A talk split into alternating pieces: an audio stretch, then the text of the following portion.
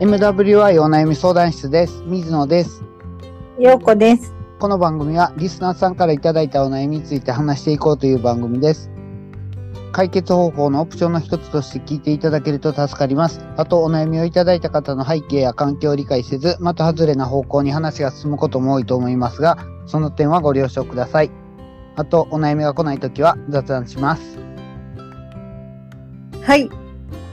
こんにちは。こんにちは今日は、はい前のメールをさっき取ったばっかりなんですけど、はい。あれは次に回して。今そう何ですね何喋りましょ全く何にも考えてなかったでう。あ、そうですか。僕 ね、最近ね、面白い体験をして、す。何ですか何ですかそれはね、オープンダイアログっていうね、え何ですかそれ。オープンダイアログ。はい。初めて聞いた。あのね、ううんんと、もともとは、なんか、精神疾患っていうか、その、フィンランドではい。始まった精神疾患の治療法の一つらしいんですけども、はい。フィンランド全国でやってるわけじゃなくてフィンランドのそのごく一部のエリアでやってるらしいんですけどうん。お話し合いするだけで統合失調症の患者さんが薬とかを使わずにもうん。治っていくみたいなへえ。話があるらしくて話だけでうん。うんそうで去年ぐらいからそれを紹介する本が出てるらしいんですはい。でそれをそれは何をするかって言ったらあの、う相談者がいるでしょ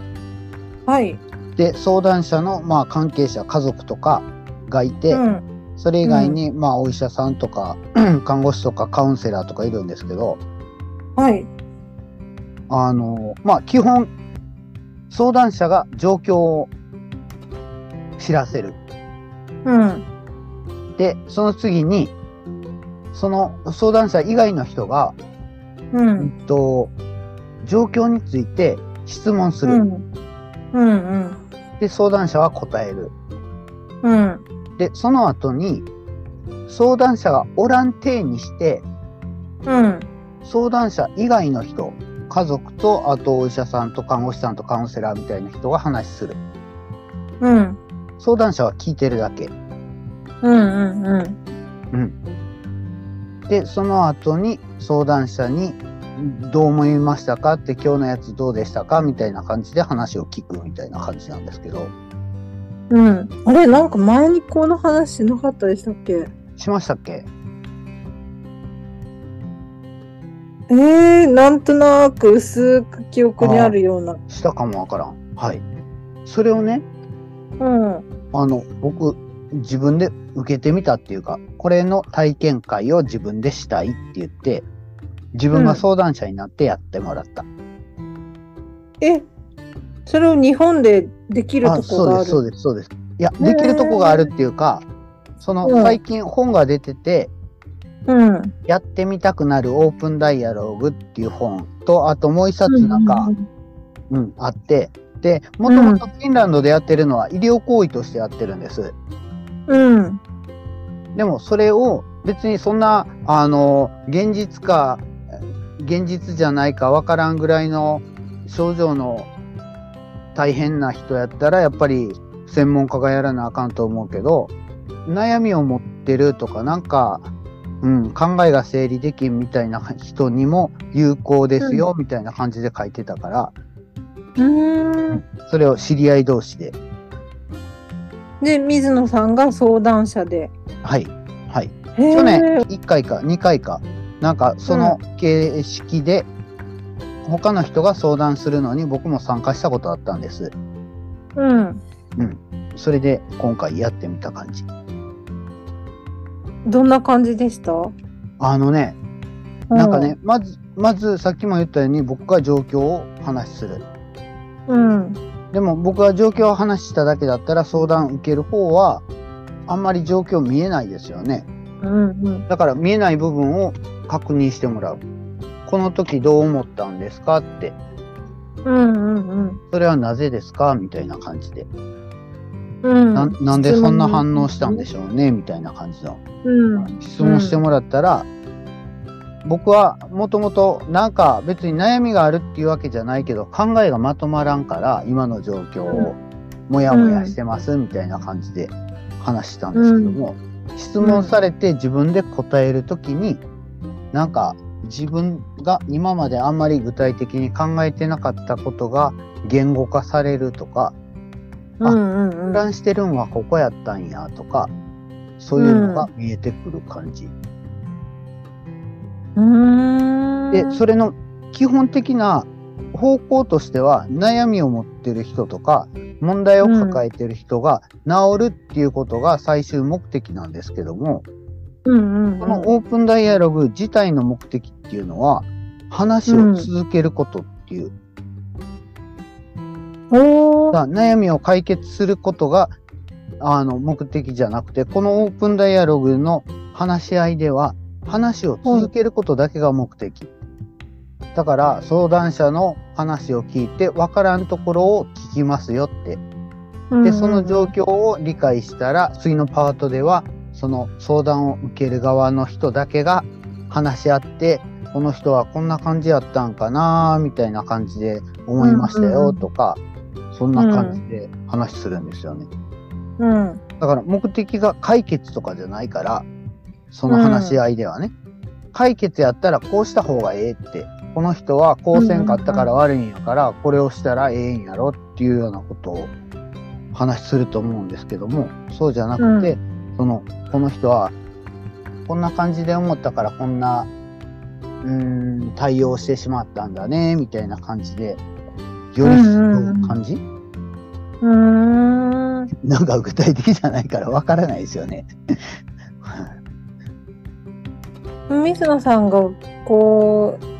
う質問されてああこうだったんだなこうし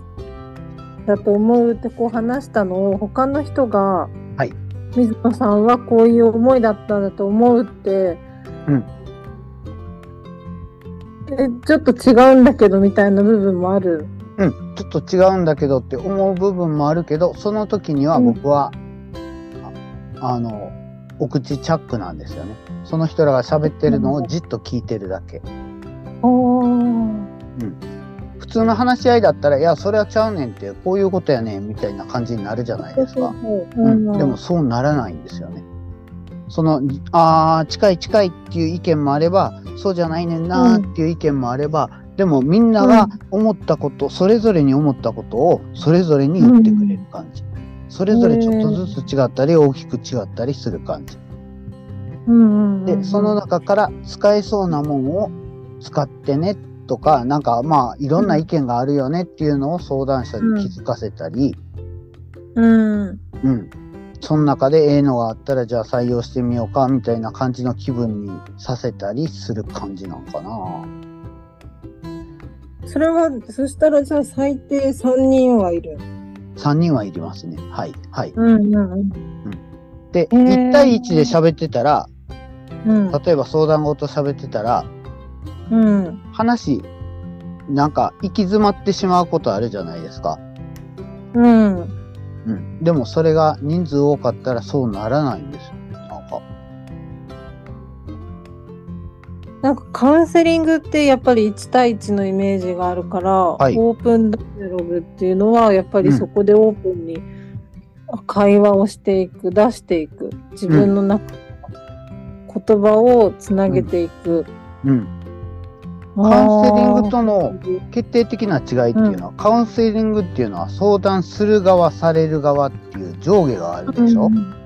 だからカウンセラーの人はアドバイスはせえへんっていうふうに言うけどでも実際には相談する人はこの人に頼りに行くみたいな感じなんですよね。うんうんうん結局そその相談者にあの寄り添えば寄り添うほどそのなんていうのかなその共依存関係っていうか、うんうんううんん、依存する依存されるっていう関係ができてしまいますよみたいなうん感うじ、んうんそれと比べてオープンダイアログっていうのはそのみんなで聞いてみんなで話す。でそれぞれが思った自分のその経験も踏まえたりして話したり、うんうんうんうん思っうん、する感じ。うんあ私ってこう思われてるんだっていうのが客観的にまた見れて面白いかもしれない。そうですね。はい。あそこ悩んでるんだって気づかされる。うん、うん。とにかうんく、そうですね。いろんな意見があったから、よかったなぁ。面白かったなぁ。で、それは1回だけで終わるんじゃなくて、だいたいうん1回のセッションを1時間とかうん60分から90分で終わって、で、うんそれをまあ2週間に1回とか、まあその病気の人は繰り返しやることによって、その対話を繰り返してるだけで、あの、改善していくらしいんですよね。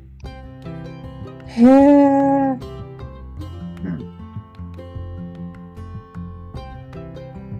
これはすうん。すごいですね。うん。面白そうな感じがする。うん、まあ前から面白そうやなって思ってたけど、うん。僕はもうちょっとやりたかったけどなんか多分自分が相談する側にならな体験できんことがあるんやろうなと思ってたんですよね。うんうんうん。なんかなんかないかなんかないかって、まあ、無意識に探してたんがちょうどあったんで、これやと、うん。そう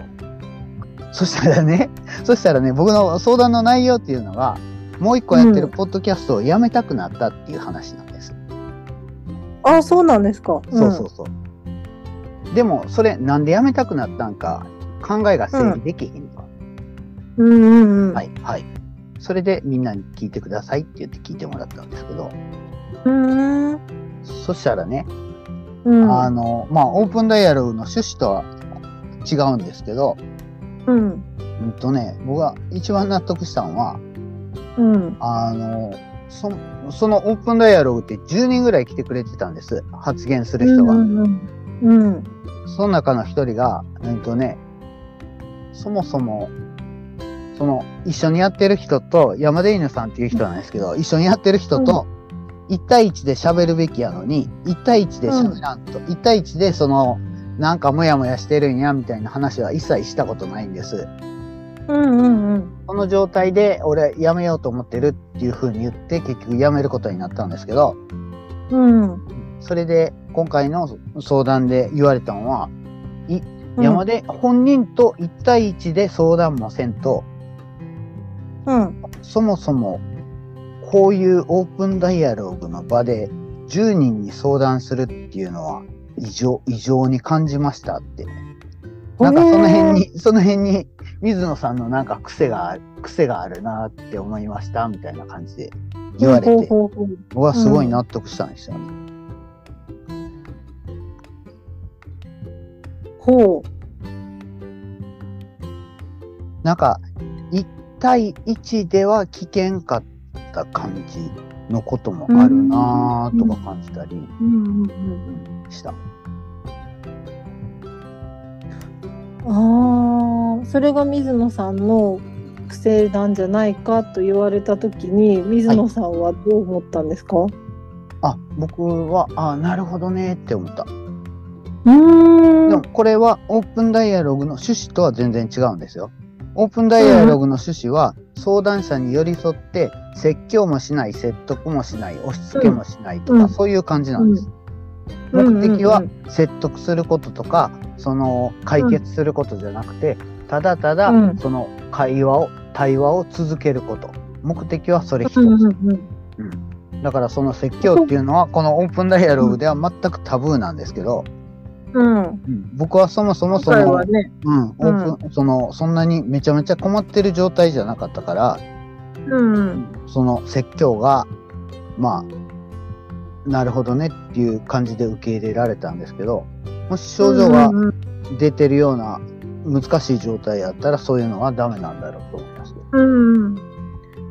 今回はちょっと趣旨とは違ったけどその一人の人の意見がうん刺さったわけですよね。刺さったそうですね、ううんんあなるほどねってすごい思います、うんう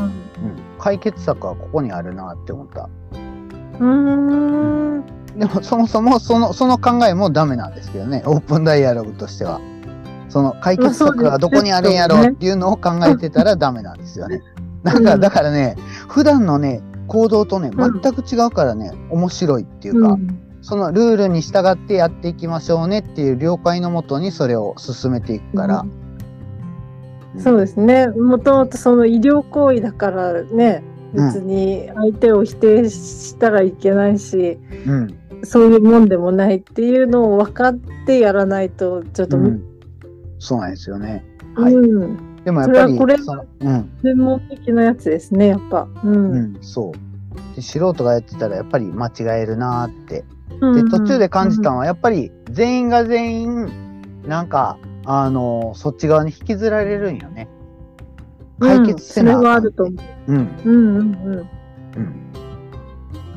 なな集団心理じゃないけれどうん強い意見に引きずられる。うん。うんうん。そうですね。うん。それが面白かった。なんかその水野さんの今の、この意見の話に戻るとはい私も生きてて思うことがあってはいなるべく本人に伝えようっていうようにうん思っているけれどうん案外周りの人って、まあ、愚痴もそうですけど本人に言わないこと多いなーってうん思う。うんうんそうですね。うん。ねうんうん僕も今回びっくりしました。なんかね、あの僕は普段はなんか違和感を感じた時にそれを相手に伝えるようにしてるうんうんそれはほぼ無意識にできてるけどそのポッドキャストに関してはできてなかった感じなんやなーって気づいたうんうんうんうんなんかそのたまたま言う場面がなかったとかうんあとは水野さんの意識がそっちのね方向に悩みはないか悩みはないかみたいな風に向いてたのかもしれないしねわかんないけど、うん、うん、そうですねうんすごいですねオープンダイアログ。うんうんもうちょっと慣れたらええなーと思いつつうん、うんなかなかそんそんなんしてくださいっていう人もおらんやろうなーと思いつつうんうんうんでも僕はなんか僕がちょうど思ったのは、うんこの前メールくれた M さんをオープンダイアログする感じだね。相談者でそう。 ああいいと思い ます。そうですか。はい。あの私が習ったコーチングも、はいあのコーチングも1対1とか複数対コーチングの人っていうのがあるんですけどうん。やっぱりねあの質問をしてって答えは相談者の中にあるっていうのがもう定義なので、はい。うん、そこのオープンダイアログのうん。あ初めの部分は同じだなとか思ってあー思っ。た。なうるんほどな。聞く、うん聞く部分まで。そう聞く部分まででそうです。はい。であの、どういうふうに思ったとかこういう質問をしていって本人が気づくものっていうのが定義です。うーん。やっぱりこちらからあの決めつけはしちゃいけないとか。うーん。うん、なるほどね少。し違うのがあの、本人に自信を持たせる部分もあるのかな。うーん。自己肯定感を高めるようにこうちょっとお手伝いするみたいなえ、それはスキルがあるんですか。教科書にちょっとああなるほどね本人に自信を持たせるのねっていうとこまでしかうんうんまだあれそうそう京子そさう。んはできてないのこういう言葉をかけましょうみたいな感じで書いてあるから。 あ、そうそうそうです。うん、なるほど、ね。オープンダイアログはもう治療という意味だから、そこからまた路線が違うんだあなあ、ってそうですね。思いながら。。そううんですね確かに、ベースは似てるんかな。同じうのん。かな。うん。確かに。骨が気づくっていうのも似てるんやなって思いましたね。うん。説得も、その、説明も、あ説得も、その、押し付けも全然せえへんってうんうんだから、うん、それを聞いて、今日はじゃあ終わりましょうみたいな感じで。別に今日の成果とか、どうでもいいんです。うん。そうん。で、終わる。で、うんうん次一致しますかみたいな感じで帰って、う。うん。で、次までにその本人が、あ相談者本人が、うんと、心に残ったことを、うん反反芻するんかな。うん。それより多分びょほんまに病気重い人やったらそもそも聞いてもらうっていう機会が少なくなってるやろうから、うんうんうん聞いてもらえたなってまたあそこで聞いてほしいなみたいな感じになるんかもわからないですね。そんなんしてるうちになんか治っていくんですかねわからんけど。もうこれはすごくこう、相手へのうん、こう受け入れる気持ちがないと大変ですよね。そうですねはい、うん、うん例えばこう私利滅裂なねあのことを言い出したりとかしても、うわあわあって、うんうん、あのねオープンダイアログではそういうことなんですよね。支離滅裂なことを言ってくると。で人はそれぞれ違うっていうんです。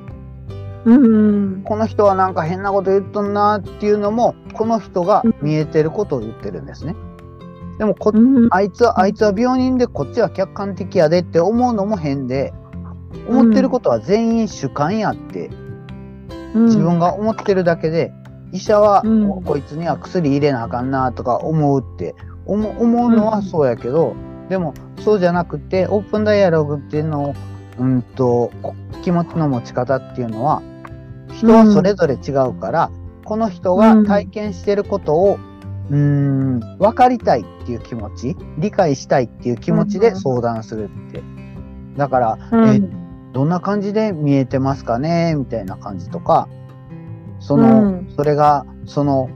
あいつを、あいつをどつけって、あいつは襲ってくるぞって思っうん超えた時、うんと、うんどんな気持ちになりますかとか、うんうんうんうん、なんかそれを質問していくっていうかその人が体験していることをなるべくうんその知るようにするみたいな感じ、うん、うわーやばいこと言っとんでみたいな感じの 態度やったら多分オープンダイアログ自体が成立しないんやろうなとか思う思うなはだかあら症状が症状が重い人には多分素人はちょっと無理なんでしょうね難しいうん難しい。なんかそうそう思うとうんあの日本人のこのね性格上とかその中でも押し付けられて意見を言えずに育ってきた人とかもいっぱいいると思うんでうんうんこういう場があるとねいいのかなって。まあそうですね。はい。うんちょっとこれの可能性を大きく感じた、可能性ありって感じた状態でしたよっていう話でした。えー、ちょっと調べてみます私本買もっ。てくださいよ。本買うあか、そうねうん、 YouTube でもあった。あそうなんですか、うんへ僕えが分かりやすかったのは、その本の紹介の YouTube やった。井上ゼミっていうやつでうんあった。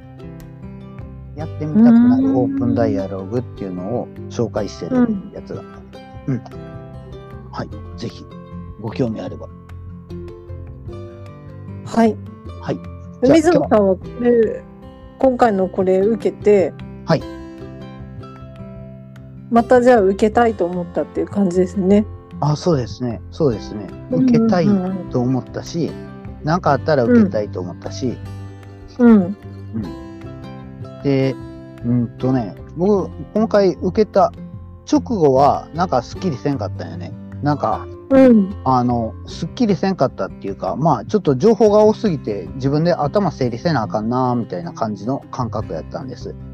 うんうんう。うんでも、まあ、頭整理してるっていうか、まあ、それが、結構、あの、印象的な経験だったんで、それを考えてったら、考えてるうちに、ああ、こうしたらいいんやな、みたいな感じで感じた。ん。うん。だから僕はまあほぼ1回で完了かなみたいな感じで思ってますけど、うん、うんうんうん。やっぱり劇的に進歩した感じしますね。一人で考えてるよりよっぽど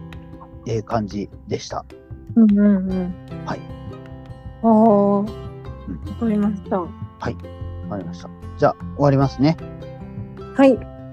皆様からのお悩みをお待ちしております。あと、聞いていただいた感想などもいただけると嬉しいです。メールアドレスは mwy.onayami.gmail.com です。ツイッターはハッシュタグ mwy 相談室です。それでは、さようなら。バイバイ。